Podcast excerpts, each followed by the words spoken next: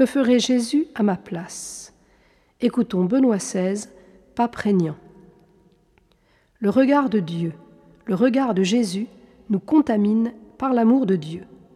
Il y a des regards qui peuvent se poser dans le vide ou même mépriser, et des regards qui peuvent apporter une sollicitude et exprimer l'amour.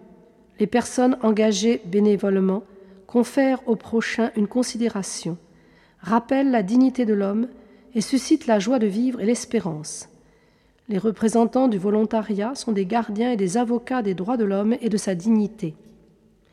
Une autre forme du regard est liée également au regard de Jésus. Il vit et passa outre, lit-on dans l'évangile du prêtre et du lévite, qui voit l'homme à demi-mort, gisant au bord de la route, mais qui n'interviennent pas. Il y a ceux qui voient et qui font semblant de ne pas voir, ceux qui voient les situations de besoin sous leurs yeux, mais qui restent indifférents.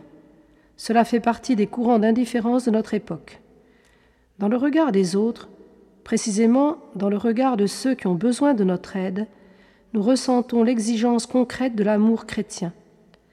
Jésus-Christ ne nous enseigne pas une mystique des yeux fermés, mais une mystique du regard ouvert, et à travers cela, une mystique du devoir absolu de percevoir la condition des autres, la situation dans laquelle se trouve l'homme, qui, selon l'Évangile, est notre prochain. Le regard de Jésus, l'école des yeux de Jésus, introduit à une proximité humaine, à la solidarité, au partage du temps, au partage des dons et également des biens matériels.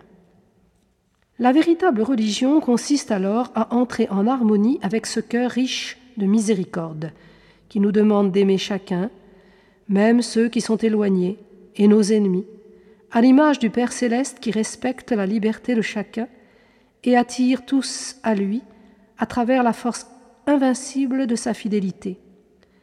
Telle est la voie que Jésus montre à ceux qui veulent être ses disciples. Ne jugez pas, ne condamnez pas, nous trouvons dans ces paroles des indications très concrètes pour notre comportement quotidien de croyant. L'argent n'est pas trompeur en soi, mais, plus que toute autre chose, il peut enfermer l'homme dans un égoïsme aveugle. Il s'agit donc d'opérer une sorte de conversion des biens économiques.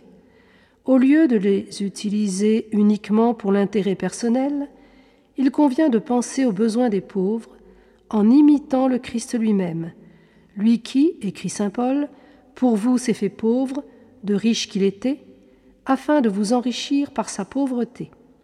Cela semble un paradoxe.